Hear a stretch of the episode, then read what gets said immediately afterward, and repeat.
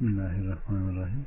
214 Yoksa siz sizden önce geçenlerin durumu başınıza gelmeden cennete girivereceğinizi mi zannettiniz?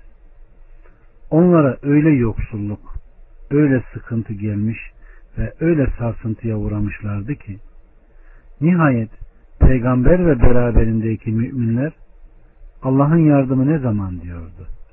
Bilesiniz ki Allah'ın yardımı pek yakındır. Burada iman, tecrübe ve imtihan gündeme geliyor. Rabbimiz Subhanahu ve Teala sizden önce geçen milletlerin başına gelen olaylar sizin başınıza gelmeden tecrübe edinip denenmeden cennete gireceğinizi mi sandınız? Ve mütakiben de onlara öyle yoksulluk sıkıntı gelmiş ve sarsıntıya uğramışlardı ki buyuruyor. Bu hastalık, dert, acı, musibet, felaket, açlık anlamındadır. Evet. Onlar düşmanlarından korktukları için büyük bir sarsıntıya uğramışlar ve çok zor bir imtihandan geçmişlerdi. Bakın Habbab İbn Eret der ki biz aleyhissalatü vesselama ey Allah'ın Resulü bizim için Allah'tan yardım istemeyecek misin? Bizim için Allah'a dua etmeyecek misin dedik. Aleyhissalatü vesselam sizden önce geçenlerden birinin başının ortasına testere konur ve ayağına kadar kesilirdi de bu onu dininden döndürmezdi. Demir taraklarla taranır, etiyle kemiği ayrılırdı da bu onu yine dininden döndürmezdi. Sonra aleyhissalatü vesselam Allah'a andolsun ki Allahü Teala bu dinin hakim olmasını arzu etmekte. Öyle ki yolcu sağnadan bineğine binecek, Hadramut'a kadar gelecek, Allah'tan başkasından ve koyunları içinde kurttan başkasından korkmayacak. Ne var ki siz çok acele davranan bir topluluksunuz buyuruyor. Evet. Bizans İmparatoru Heraklus Ebu Sufyan'a Hazreti Peygamber hakkında sual sorduğu zaman onunla hiç savaştınız mı demiş. O da evet savaştık karşılığını veriyor. Heraklus aranızda savaş nasıl oldu dediğinde Ebu Sufyan bazen biz yendik bazen o yendi deyince Heraklus peygamberler böylece denenirler. Sonra neticede onlar kazanırlar demiştir. Sizden önce geçenlerin durumu başınıza gelmeden yani onların başına gelen haller sizin başınıza gelmeden önce mi? Onlara öyle bir yoksulluk, sıkıntı gelmiş ve sarsıntıya uğramışlardı ki nihayet peygamber ve beraberindeki müminler Allah'ın yardımı ne zaman diyorlardı. Düşmanlarına baskı, baskın gelmek istiyorlardı. Kurtuluşun ve rahatlığın çabucak gelmesini arz ediyorlardı. Sıkıntı ve şiddet anında ferahlık bekliyorlardı. İşte bunlara Allah subhanahu ve teala bilesiniz ki Allah'ın yardımı muhakkak pek yakındır diyor. Evet. Her zorluğun bir kolaylığı vardır. Şiddet ne derece fazla olursa yardım da o derece çabuk gelir. Bunun için Allah subhanahu ve teala bilesiniz ki Allah'ın yardımı muhakkak pek yakındır buyurmaktadır. 215 Sana ne infak edeceklerini soruyorlar. De ki hayırdan her ne infak ederseniz babanın, akrabanın, yetimlerin, yoksulların, yolcuların hakkıdır. Ve her ne kadar hayır işlerseniz şüphesiz ki Allah onu bilir. Bu ayet gönüllü ihsan konusundadır. Sutti bu ayetin zekat ayetiyle nesedildiğini de söyler. Ancak bu görüş üzerinde durulması gerekir. Ayetin anlamı sana nasıl infak edeceğini soruyorlar. Ve Allah Azze ve Celle ayetin devamında babanın, akrabanın, yetimin, yoksulun, yolcunun hakkıdır buyurarak yani hayır yoluyla bu şekilde sarf ediniz diyor. Nitekim hadis-i şerifte de kardeşlerim, anan ve baban, bacın ve kardeşin, sonra sırasıyla sana yakın olanlar diye bu sıra belirtilmiştir.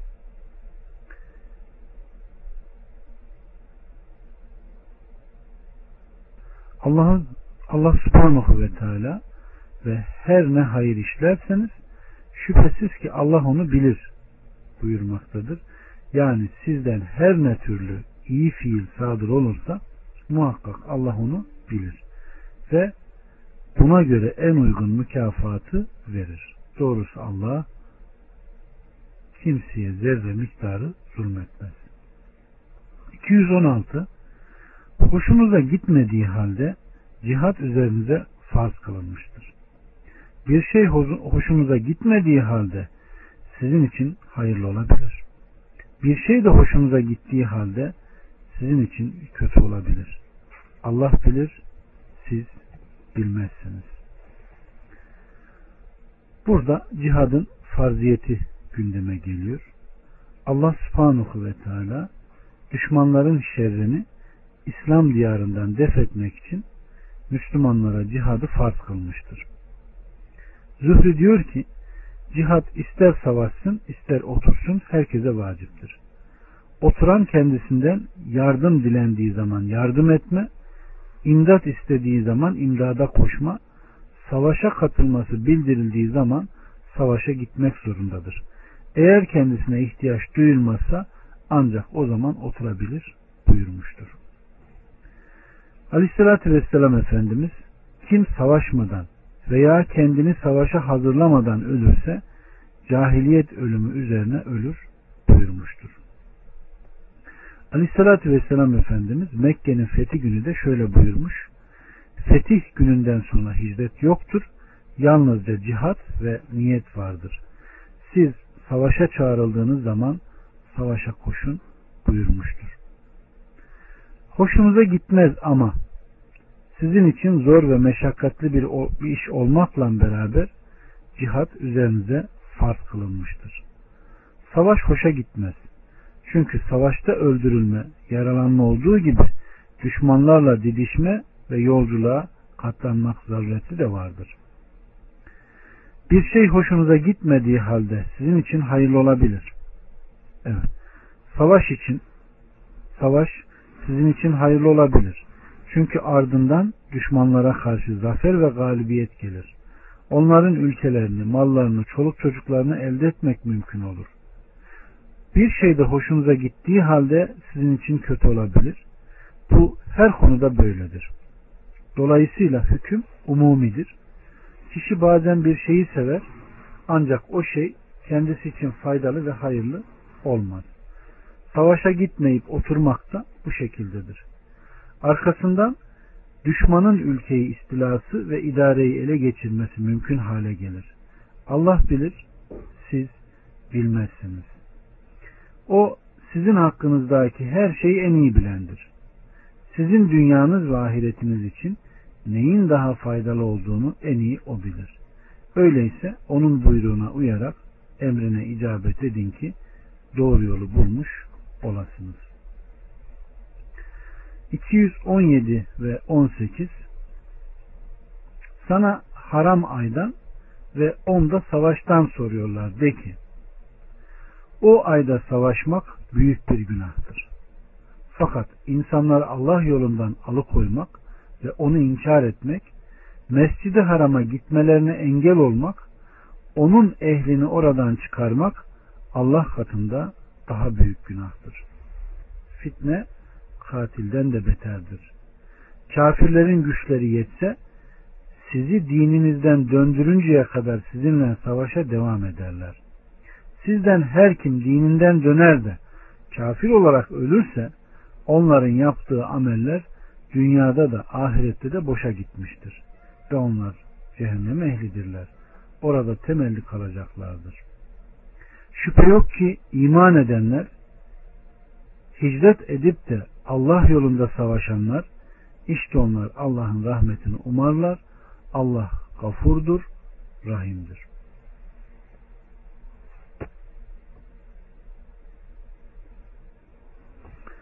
Haram aylarda savaşma gündeme geliyor bu ayetlerde de. Aleyhissalatü Vesselam Efendimiz başlarında Ebu Ubeyde İbni Cerrah olmak üzere bir grubu savaşa göndermiş. Bunlar savaş için yola çıkmak üzereyken sahabe ağlayarak Aleyhisselatü Vesselam'ın yanına gelip oturmuş. Bunun üzerine Aleyhisselatü Vesselam onun yerine Abdullah İbni Cahşi göndermiş ve ona bir mektup yazarak falanca yere ulaşıncaya kadar bu mektubu okumamasını emretmiş. Sonra da arkadaşlarından hiç kimseyi birlikte yürümeye zorlama. Abdullah İbni Cahş mektubu okuyunca inna lillah ve inna ileyhi raciun deyip Allah ve Resulünün emri başım gözüm üstüne demiş. Resulullah'ın emrini arkadaşlarına duyurup mektubu okumuş.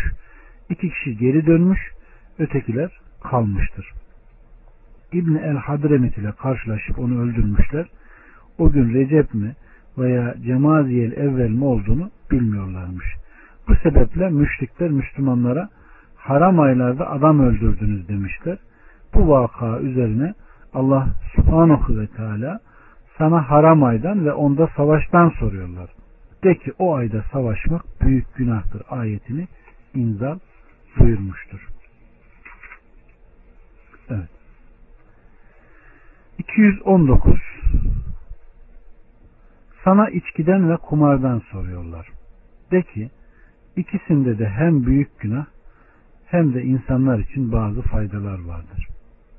Günahları ise faydalarından daha büyüktür. Ve sana ne infak edeceklerini soruyorlar. De ki ihtiyaçlarınızdan artanı düşünesiniz diye Allah size ayetleri böyle açıklıyor.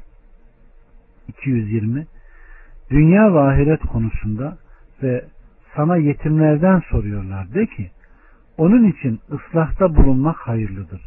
Eğer kendileriyle bir arada yaşarsanız onlar sizin kardeşlerinizdir.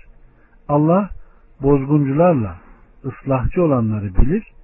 Eğer Allah dileseydi sizi muhakkak zahmete sokardı. Şüphe yok ki Allah azizdir, hakimdir. Burada içki ve kumardan bahsedilerek giriyor. Hazreti Ömer o içki yasağını bildiren ayet-i kerime nazil olunca Allah'ım içki konusunda rahatlatıcı bir açıklama gönder diyor. Ve Bakara suresindeki bu ayetin baş tarafı nazil oluyor. Bunun üzerine Ömer çağrılıp ona ayet okunuyor. Ömer yine Allah'ın bize içki konusunda rahatlatıcı bir açıklama gönder diyor. Bunun üzerine Nisa suresindeki ey iman edenler sarhoşken namaza yaklaşmayın ayeti nazil oluyor. Bunun üzerine Aleyhisselatü Vesselam'ın görevlendirdiği bir münadi namaz vakti sarhoşlar namaza yaklaşmasınlar diye haykırıyor. Bunun üzerine Hazreti Ömer çağrılıp ona bu ayet okunuyor. Ömer Allah'ım içi konusunda bizi rahatlatıcı bir açıklama gönder diyor.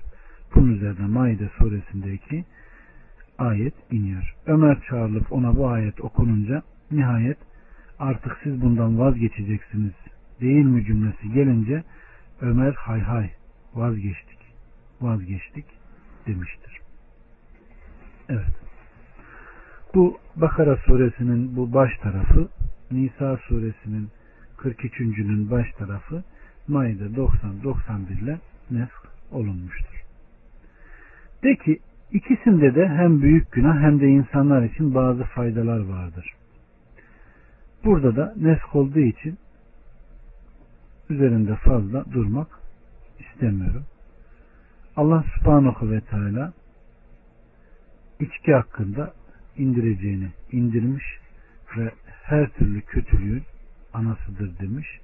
Ve daha önceki ayetin izahında getirdiğim bir rivayette Nese'nin naklettiği bir rivayette Allah Resulü Aleyhisselatü Vesselam Efendimiz geçmiş ümmetlerden bir kadının bir abite gözünü diktiğini ve onunla zina etmek istediğinde o yanaşmıyor. Bir hile yapıp onu cariyesiyle getirtiyor, kapıyı kilitliyor. İşte içki, işte ben, işte çocuk diyor. Ya içkiyi içersin, ya benimle yatarsın ya da bu çocuğu öldürürsün. Abid içkiyi içiyor, kadına ilişiyor ve çocuğu öldürüyor. Allah Resulü Aleyhisselatü Vesselam Efendimiz içki her türlü kötülüğün anasıdır. Alana, satana, bulundurana, sıkana, sakilik yapana, depolayana Allah lanet etsin diyor. Evet. Allah subhanahu ve teala böyle bir belaya müptela olan varsa Allah onu kurtarsın diyor.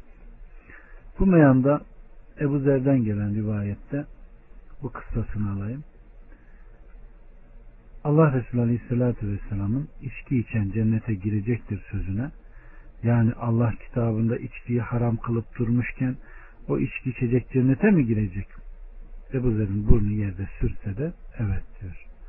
Bu günahın meşruluğunu kazandırmıyor. Aksine sakınmayı gündeme getiriyor.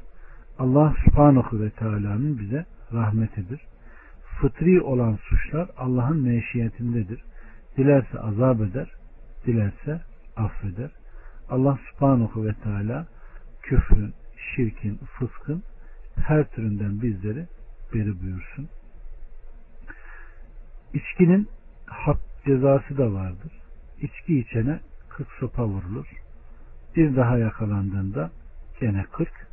Bir daha yakalandığında gene 40. Dördüncüde ise boynu vurulur. Evet. Ömer İbn Hattab'ın zamanında Allah onlardan razı olsun içki içen çoğalınca Ömer had cezasını 80'e çıkarmıştır. Ve Ali bu cezayı görünce Ömer'e sen buna 80 sopa vur. Bu adam bunda ölsün. Vallahi bunun karşısında seni kısas ettiririm demiştir. Çünkü sen Aleyhisselatü Vesselam'ın koymuş olduğu hükmün iki katına çıkardın, onu değiştirdin deyince Ömer hemen geriye dönmüştür. Allah onlardan razı olsun. 221 İman edinceye kadar putperest kadınları nikahlamayın. İman eden bir cariye puta tapan bir kadından o hoşunuza gitse de daha iyidir. İman edinceye kadar onları puta tapan erkeklere de nikah ettirmeyin. İman eden bir köle hoşunuza gitse de puta tapan erkekten daha iyidir. Onlar sizi cehenneme çağırırlar. Allah ise cennete ve mağfirete çağırır. Ve öğüt alsınlar diye insanlara ayetlerini açıkça bildirir. Burada Allah subhanahu ve teala inanan ve şirk koşan kadınlardan bahsediyor. Seste bozulma yok değil mi? Rabbimiz subhanahu ve teala putperest kadınlarla evlenmeyi müminlere haram kılıyor. Ayrıca şayet ayetin umumi oluşu kastedilmişse kitabı olsun, putperest olsun bütün müşrik kadınlar bu ayetin hükmü içerisine giriyor. Bu ayetin umumi olarak hükmü Maide suresinin 5. ayetinde inşallah çok geniş bir şekilde açıklanacak Allah izin verirse. Çünkü o ayet burada e, orada daha detaylı, daha geniş bir şekilde geldiği için İnşallah oradan izah edeceğiz. 222 ve 223 sana adet halinden de soruyorlar. De ki o bir ezadır. Onun için adet halinde kadınlarınızdan ayrılın. Temizleninceye kadar onlara yaklaşmayın. İyice temizlendikleri vakit Allah'ın size emrettiği yerden onlara varın. Şüphesiz ki Allah hem çok tövbe edenleri sever hem de çok temizlenenleri sever. 223 Kadınlarınız sizin için bir tarladır. O halde tarlanıza dilediğiniz gibi varın. Ve kendiniz için önceden iyi ameller gönderin. Bir de Allah'tan korkun ve bilin ki siz şüphesiz ona kavuşacaksınız. İman edenleri müjdele.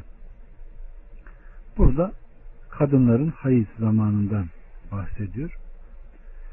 Rivayete göre Enes'ten gelen rivayette Yahudiler kadınlarla onlar hayızlıyken birlikte yiyip içmezler ve evlerde de bir arada bulunmazlardı. Ashab-ı kiram aleyhissalatü vesselama bu durumu sorduklarında Allah subhanahu ve teala bu ayetleri indirmiş ve Bu ayet bitince aleyhissalatü vesselam nikah yani cima hariç her şeyi yapabilirsiniz demiştir. Bu haber Yahudilere ulaşınca bu adam bizim durumumuzdan muhalefet etmedik hiçbir şeyi bırakmak istemiyor demiştir.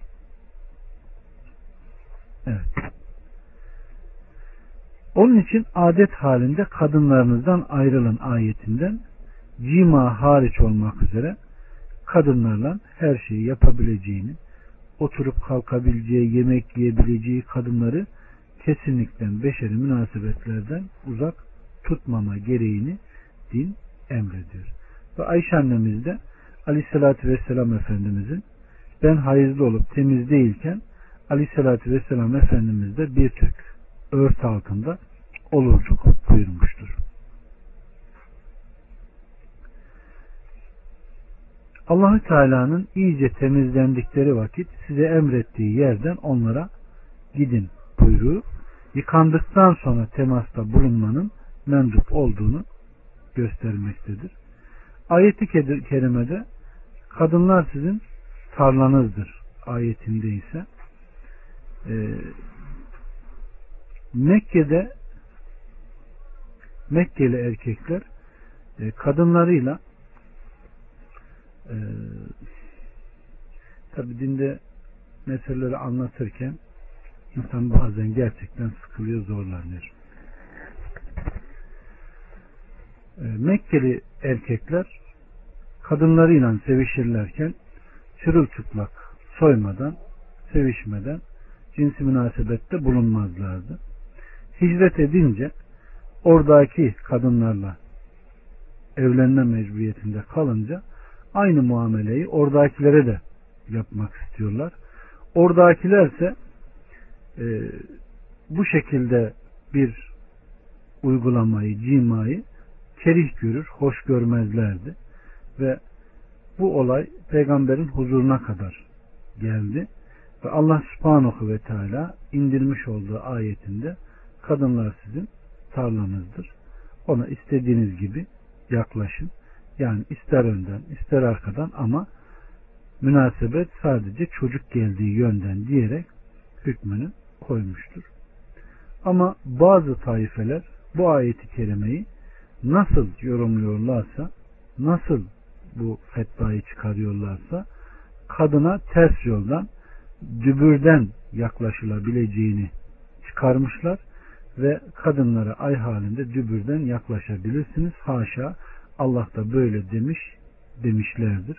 Halbuki bu batıldır. Aleyhissalatü Vesselam Efendimiz kim kadınla dübürden yaklaşırsa o kafirdir. O dinden çıkardır. O zalimdir gibi birçok rivayet vardır. Ve lutilik dediğimiz, livate dediğimiz olaysa o da haram kılınan fiillerdendir. Koskoca bir kavmin helakına sebep olanlardandır ve kim lutilik yaparsa İslam'da bunun cezası öldürülmektir. Ve bir şey diyecektim kaçtı aklımda. Aleyhissalatü Vesselam Efendimiz aynı şekilde kim bir hayvana ilişirse onunla cinsi münasebette bulunursa adamı da öldürün hayvanı da öldürün diyor. Sahabeler diyor ki Allah'ın Resulü yani ağzı yok dili yok yani onun suçu ne? Yani onun suçu ne? Neden hayvanda ona bedel öldürülür? İnsanlar onu gördükçe ona hatırlar ve onun kavmini, ailesini zemmeder de ondan buyurmuştur. Kadınlar sizin tarlanız, tarlanızdır ayetinde cübürden yaklaşmak kesinlikle haramdır. Kim bunun fetvasını verirse, bununla amel ederse bu Allah'ın indirdiği hükme ters hareket etmiştir. Allah subhanahu ve teala böyle bir fiili işlemekten böyle nefsine yenik düşen insanlardan bizleri beri buyursun. Böyle hallere düşenlere de Allah tövbeyi nasip etsin. Çünkü gelen naslar ve hükmü gerçekten tehlikelidir. Ama insanoğlu nefsi itibarıyla her zaman küfrü, fıskı, haramı işleme yoluna gider. Allah bizleri bunlardan beri buyursun. 224 ve 25. ayetler Yeminlerinizde Allah'ı iyilik etmenize, fenalıktan sakınmanıza ve insanların arasını bulmaya engel yapmayın. Allah semidir, alimdir. Yeminlerinizdeki lagivden dolayı Allah sizi sorumlu tutmaz. Allah kalplerinizin kazandığı şeyden dolayı sizi sorumlu tutar. Allah gafurdur, halimdir. Evet. Burada da yine günlük beşeri münasebetlerimizde başımıza gelen olaylara Allah subhanahu ve teala değiniyor. Aleyküm selam ve rahmetullahi ve berekatuhu. Hoş geldiniz. Rabbimiz subhanahu ve teala sizden fazilet ve servet sahibi olanlar yakınlarına, düşkünlerine ve Allah yolunda hicret edenlere vermekte kusur etmesinler. Affetsinler, aldırış etmesinler. Allah'ın sizi bağışlanmasını sevmez misiniz?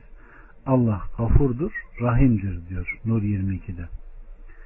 Buradaysa Allah adına yaptığınız yeminlerinizi iyilik ve sılayı rahime bunları terk etmeye yemin ettiğinizde engel kılmayınız buyuruyor. Yemin üzerine devam etme sahibi için kefaret verme suretiyle ondan vazgeçmekten daha günahtır. Nitekim Buhari'de gelen rivayette Aleyhisselatü Vesselam Efendimiz o biz kıyamet günü ilkin gelecek sonuncularız dedi.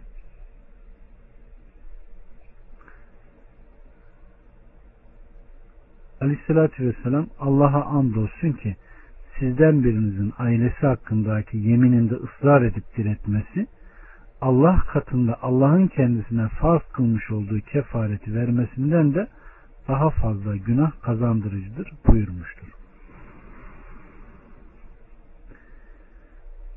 Allah'ı yeminlerinizde iyilik etmenize engel yapmayın ayeti hakkında İbn Abbas yeminini hayrı yapmamak için bir engel kılma. Aksine yemininin kefaretini ver ve hayrı işle demiştir. Ve aleyhissalatü vesselam Efendimiz kim bir yemin eder de bir başka şeyi ondan daha hayırlı görürse onu terk etmesi yemininin kefaretidir buyurmuştur. Adem oğlunun malik olmadığı, elinde olmayan şeyde Allah'a isyan ve akrabaya gidip gelmeme konusunda ne nezir, adak ne de yemin vardır. Kim bir yemin eder ve ondan başkasını daha hayırlı görürse onu bıraksın. Ve daha hayırlısı olanı yapsın. Zira yemin ettiği şeyi bırakması o yeminin kefaretidir. Bir gün Aleyhisselatü Vesselam Efendimiz yolun ortasında güneşin alnında oturan bir adamı görüyor. Bu adam ne yapıyor diyor. İşte o adam nezretti. Yol ortasında oturacağım, oruç tutacağım, kimseyle konuşmayacağım. Aleyhissalatü vesselam Efendimiz söyleyin ona gölgede otursun, gelenle gidenle konuşsun, orucunu da tutsun diyor. Evet.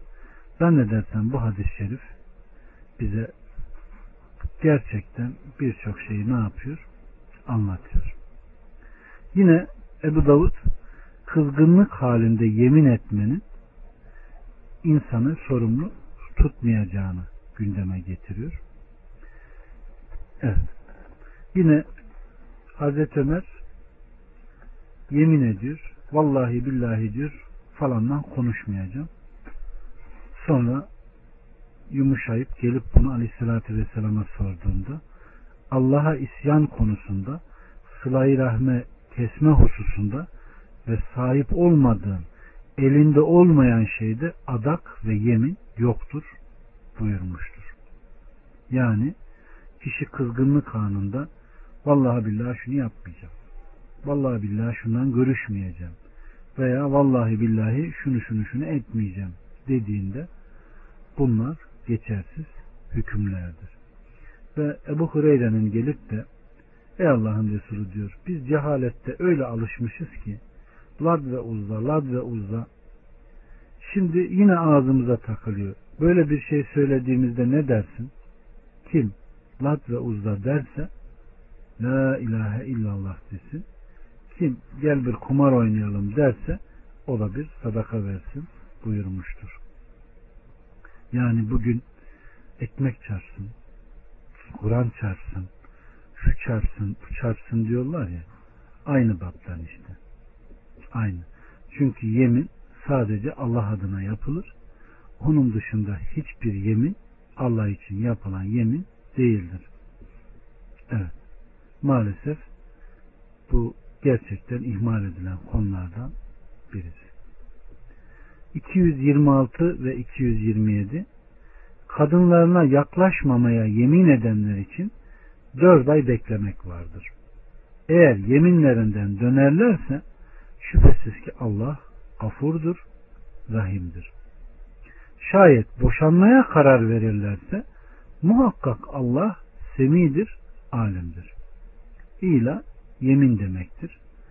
Bir kimse karısıyla cinsi münasebette bulunmamak üzere yemin ederse münasebette bulunmamak üzere yemin ettiği süre ya dört aydan az ya da çok olur. Şayet dört aydan az ise surenin bitimini bekler. Sonra karısıyla cinsi münasebette bulunur. Bu sure içinde kadın da sabretmeyecektir. Kocasıyla münasebette bulunma istemeye hakkı yoktur. Bukhari ve Müslüm'de gelen bir rivayette e, Ayşe annemiz rivayet ediyor. Aleyhissalatü Vesselam kadınlarıyla bir ay münasebette bulunmamaya yemin etmiş ve 29 gün sonra inerek ay 29 gündür buyurmuştur. Surenin 4 aydan fazla olması halinde 4 aylık surenin bitiminde kadın kocasıyla münasebette bulunmak isteyebilir. Bu durumda erkek ya onunla münasebette bulunacaktır ya da boşayacaktır. Kadınlarına yaklaşmamaya, onlarla cinsi münasebette bulunmamaya yemin edenler için bir ceza burada ilanın cariyelere değil sadece zevcelere mahsus olduğu çıkıyor. Ama şüphesiz ki Allah gafurdur, rahimdir. Yeminleri sebebiyle zevceleri hakkında yapmış oldukları kusurları bağışlayıcıdır. Hani halk arasında insanlar kızdığında e, Türk tabiriyle diyeyim üçten dokuza şart olsun ki derler ya artık ne diyorlarsa e, işte şöyle yapacağım böyle yapacağım diyerek karıyı boşama yoluna gidiyorlar. Sanki bir eşyaymış sanki bir malmış veya hiçbir değeri yokmuş gibi bir kızgınlıkta her şeyi bir tarafa atıveriyorlar. Halbuki Allah subhanahu ve teala yumuşak davranmayı, eğitmeyi, eğitici olmayı, sabırlı olmayı, güler yüzlü olmayı bize her zaman emrediyor. Aleyhissalatü vesselam Efendimizin de veda hutbesinde bakın hiç kimse dikkat etmez. Çünkü dinde gözü yok ki milletin. Allah adına emanet aldığınız kadınlara sahip çıkın diyor. Ve sizin en hayırlınız kim diyeyim mi? Eşine ve çocuklarına hayırlı olandır diyor. Ama tabi dediğim gibi dinde göz olmayınca kalpte kararıp gidiyor. İşte bu belalardan bir tanesi de kızan birisinin yemin edip yani ilah dediğimiz kadınından uzak durma meselesidir. Allah her türlü kızgınlıktan, her türlü kızgınlık anında alınan kararlardan bizleri beri buyursun. Çünkü kızgınlık kadar şeytandan, hilimle hareket etme Rahmandandır. Eğer yeminlerinden dönerlerse şüphesiz ki Allah kafurdur, rahimdir ayetinde yemin eden kişi dört ay sonra yemininden dönerse üzerine kefaret gerekmez. Kim yemin eder de yemin ettiğinden başkasını daha hayırlı görürse yemininin kefaretini ona verir ve döner. Allah subhanahu ve teala hak ile amel etmeyi bizlere nasip etsin. 228 Boşanmış kadınlar kendi kendilerine üç adet ve temizlenme müddeti beklerler. Eğer onlar Allah'a ve ahiret gününe inanıyorlarsa Allah'ın kendi rahimlerinde yarattığını gizlemeleri onlara helal olmaz. Eğer barışmak isterlerse kocaları onları geri almaya daha layıktır. Erkeklerin kadınların üzerindeki hakları olduğu gibi kadınların da onlar üzerinde hakları vardır. Erkekler onların üzerine bir dereceye sahiptirler. Allah azizdir, hakimdir. Burada bu ayet-i kerime birkaç tane meseleyi gündeme getiriyor. Birincisi boşanma dediğimiz ve boşanan kadınların iddeti. Bu ayet adet görme döneminde olan zifah ve duhul vaki olduktan sonra boşanan kadınların 3 adet suresi beklemeleri konusunda Allah subhanahu ve teala'nın emridir. Kocasının boşamasından sonra böyle bir kadın 3 hayız müddetince bekleyecek sonra dilerse evlenecektir. Ama kadın hamile ise çocuğu doğduğunda onun iddeti de biter. Yani hamile kadın burada müstesnadır.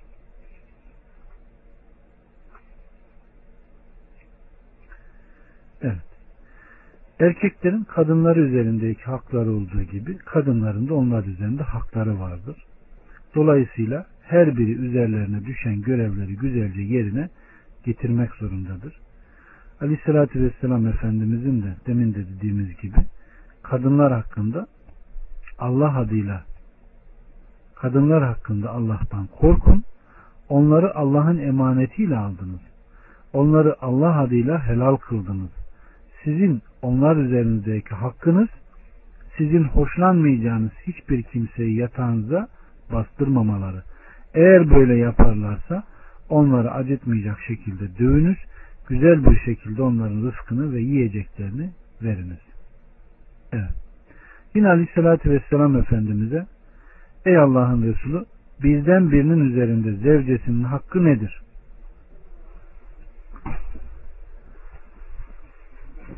Evet. Ey Allah'ın Resulü bizden birinin üzerindeki zevcesinin hakkı nedir diye sorduğunda Aleyhisselatü Vesselam Efendimiz yediğinden yedireceksin, giydiğinden giydireceksin, yüzüne vurmayacaksın, onun çirkin olduğunu söylemeyeceksin, evden başka yerde ondan ayrılmayacaksın. Evet.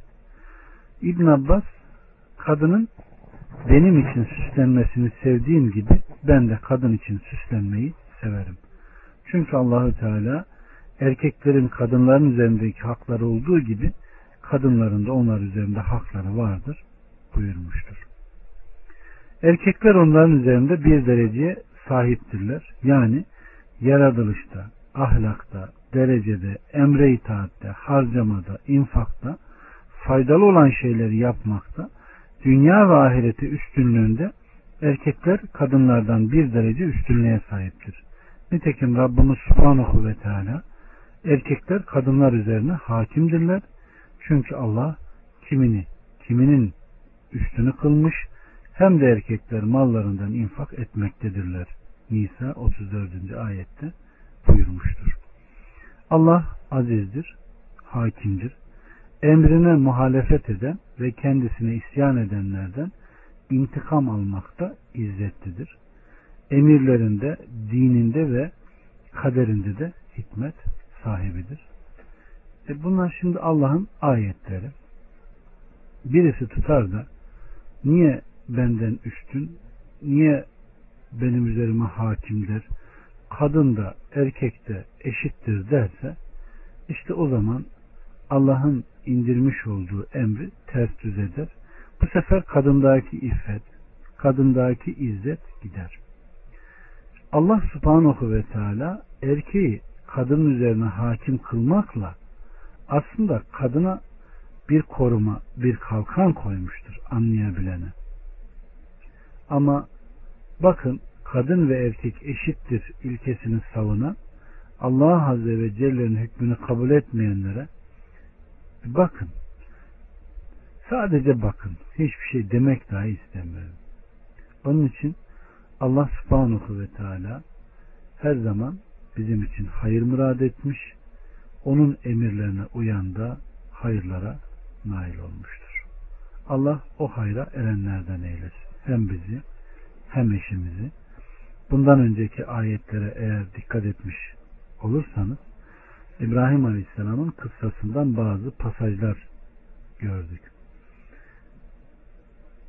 İbrahim Aleyhisselam hanımını bıraktığında arkasından gidiyor. Birkaç kere sesleniyor. İbrahim hiç konuşmuyor. Bizi nereye bırakıyorsun diyor. Şimdi birinin kocası hanımını kucağında çocuğuyla ıssız ev yok, bark yok, yiyecek yok, insan yok, hiçbir yer yok. Bir yere bırakıp gitse arkadan kadın gelip dese ki ki hangi kadın der ben de çok merak ediyorum bunu da bizi nereye bırakıyorsun? Yani bu söz çıkar mı bilmiyorum da hadi çıktı diyelim. Erkek de dese ki Allah'a kadın o bana yeter deyip acaba döner mi? Bakın bunları da gördük ve hemen gidiyor deniyor. Kaderine razı oluyor ve teslim oluyor. Bu İbrahim Aleyhisselam'ın Rabbini sevmesi, itaatkar olması, emrine itaat etmesi, kendisine itaat edicilerin de itaat etmesine sebep oluyor kardeşlerim. Buna da dikkat etmek gerekiyor. Bakın İbrahim Aleyhisselam'ın Allah Azze ve Celle'nin emrini hayatına geçirmedeki titizliği oğlunu kurban ederkendeki dahi ayetlere bakacak olursanız İsmail ne diyor? Allah'ın emrini yerine getirmekte ne yapma? Tereddüt etme. Muhakkak ki sen beni sabırlardan bulacaksın diyor. Ve oraya giderken iblisin hem çocuğa hem anasına hem de İbrahim Aleyhisselam'a yaklaştığı yerleri bir düşünün kardeşlerim. Üçünden de alacağını alamamıştır. Bugün haçta insanlar gider, o cemrelere taş atarlar ama onun olduğu vaka neden olmuştur? Neden bu vaka vardır? Hiç düşünmez. İşte o noktalarda iblis hem de en şeytani dilini kullanarak bu üç büyük aziz insana yaklaşmış ama üçünden de alacağını alamamış. İşte itaatların insanı yükselttiği en üst nokta. En üst nokta. Allah bizi uyanlardan eylesin.